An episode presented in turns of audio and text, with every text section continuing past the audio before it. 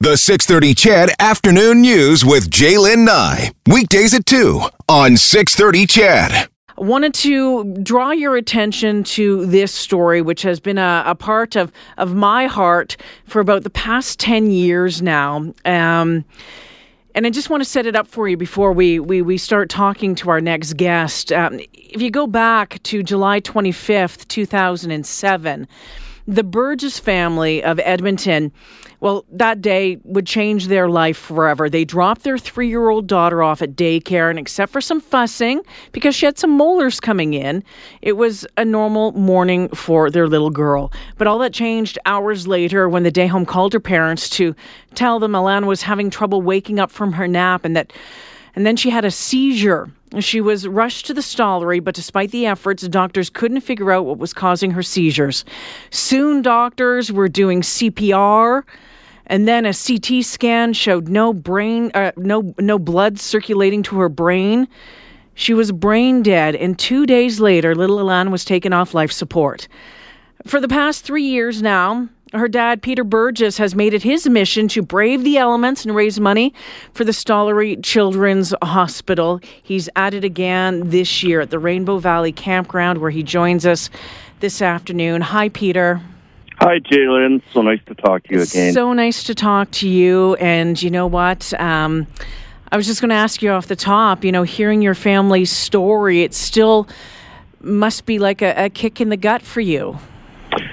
It is. It's uh, it, it's uh, it's a kick in the gut every day, um, and particularly the days I'm down here when I'm I'm thinking of my kids and my family, and and I'm talking to uh, uh, spoke to another dad today who had a had an experience with their his child They say, uh, know, passing away.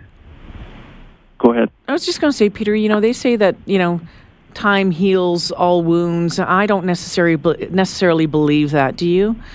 No, J'lyn. Um, time changes uh, things, and and uh, you feel things in different ways. But uh, the loss of a child or any anybody, um, uh, it stays with you, and and uh, it doesn't get better. It just gets different. Tell us about your beautiful, blonde, curly-headed, blue-eyed daughter. Oh, Elan. Elan was uh she was a princess and uh she was in charge and she uh she let us all know that. Um sort of the first words I heard Elan say, I was we were playing in the in the in the living room and I was done and uh so I started to walk upstairs and I got up two stairs and she toddled out like toddlers do and pointed at me and said, Daddy, get down. and uh, yeah, that was Elan. She was, uh, she knew what she wanted and uh, nobody pushed her around. And uh, having a weak spot, she probably got everything she wanted to. So she would have been 15 now, right? uh, uh, yeah, she would have been, uh, actually, yeah, 15 going on 16. 15 So- going on 16. And all of these years later, we still don't know what happened to her. No. Um, and that's something we're never going to know. No. And uh, that's that's not for lack of trying. Um, uh, there was because you know we were concerned maybe this was a genetic uh, issue or something, and and there was all sorts of of of medical testing done, and and we're just really never going to know what what happened. So, over the past number of years, you have decided that um, one of the ways to, to honor her memory and to raise money for the Stollery is to be a freezing father and camping out down at uh, the River Valley Campground. Why that? Um, you know, J'lyn, this this is something that that really started with you. Uh, Candace, my wife, and I did our our first ever sort of public talk about Elan uh, for the radiothon with you, and it kind of gave me a a kick to think, you know, maybe I need to do something more, uh, more than just that. And as a as a boy, I was very fortunate to be in Boy Scouts and and whatnot, and I I we did winter camping, and the first year we did this, we were raising money for uh, for neonatal neonatal warming beds. Mm-hmm. So it was kind of a a connection. Uh, me sleeping out in the cold so the babies could be warm, Mhm. and uh, so that's where it started. And uh, uh, we're in in year four now.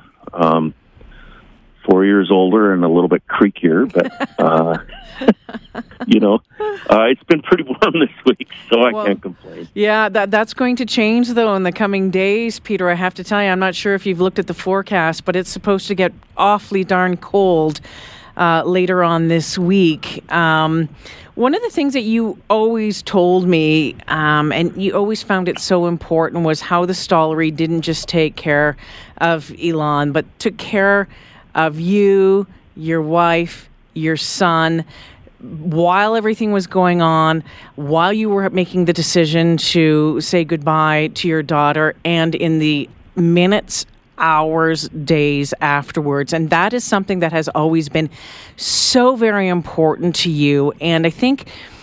I, I think that families who have gone through the Stollery know this, and if you've been lucky enough that you haven't had to, and, and I hope that you never do, you always wanted to make sure that people know that. It's just not about the patient, it's about the family as well, isn't it?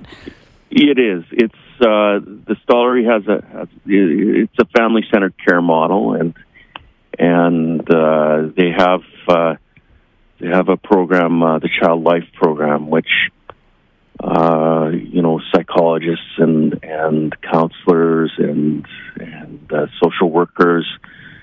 Uh, when you're in the Stollery, you're surrounded um, and supported, and uh, there, you know, it, it's a very traumatic thing, and um, you know, no no parent is prepared for their child to be ill like that, and and no parent is prepared. I certainly wasn't prepared to to speak to Ben about you know the fact that his sister wasn't coming home. And they were so close. Oh my goodness, J'lyn, he was. I had always emphasized with Ben that he, he needed to take care of his sister, and he was his sister's protector. And uh, and I, you know, every parent will say this, but they never fought. Um, uh, they were so close, and Ben, you know, Ben, uh, he he took care and looked out for his sister, and they loved each other, and and to have to say to Benjamin, um, you know, uh, your sister isn't coming home, um, is the hardest thing I've ever done in my life. Peter, Um, yeah. Has has that I don't know. I was going to ask you, has that gotten any better? I mean, I, I'm thinking about the fallout uh, from that, the impact of, of losing a child on a on a on a mom, on a dad, on a on a brother, who was you know her, her protector. I mean, it, it's not just immediate days afterwards. We're we're talking sometimes this can be lifelong challenges. Oh, And, and you've been and Well- you've been and you've been vocal about mental health and the importance of it. Yeah, it, it's. Let me first say that that my son Benjamin um, has he's he's going to university to be a uh, an elementary school teacher, Awesome. and I think that speaks to to the person he is, and and also to the help that we got at the Stollery those days. Um, you know, I say, I say, this losing someone never goes away, and um, as men, uh, in particular, sometimes we don't necessarily process or deal with with issues uh, like this uh,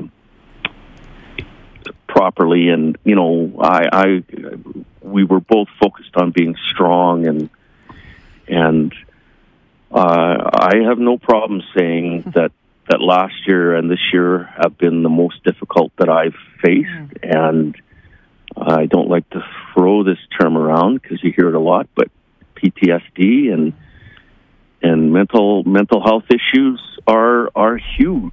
Um, and uh, part of my goal is to to wear, uh, raise awareness uh, uh, of these mental health issues and and to let people know uh, it's okay to to feel and it's okay to be uh, to be vulnerable. Um, it's it's not all about being strong because uh, because there's not a day that I go that goes by that I don't think about Elan and, and that it doesn't hurt. Um, hurts a little bit differently than it did two weeks ago. Peter, uh, last year, I think your goal this year again is fifteen thousand dollars. Last year, I think you raised over thirty thousand dollars. Yeah, yeah, which was which was pretty amazing. What are you hoping for this year, and and where's that money going to go?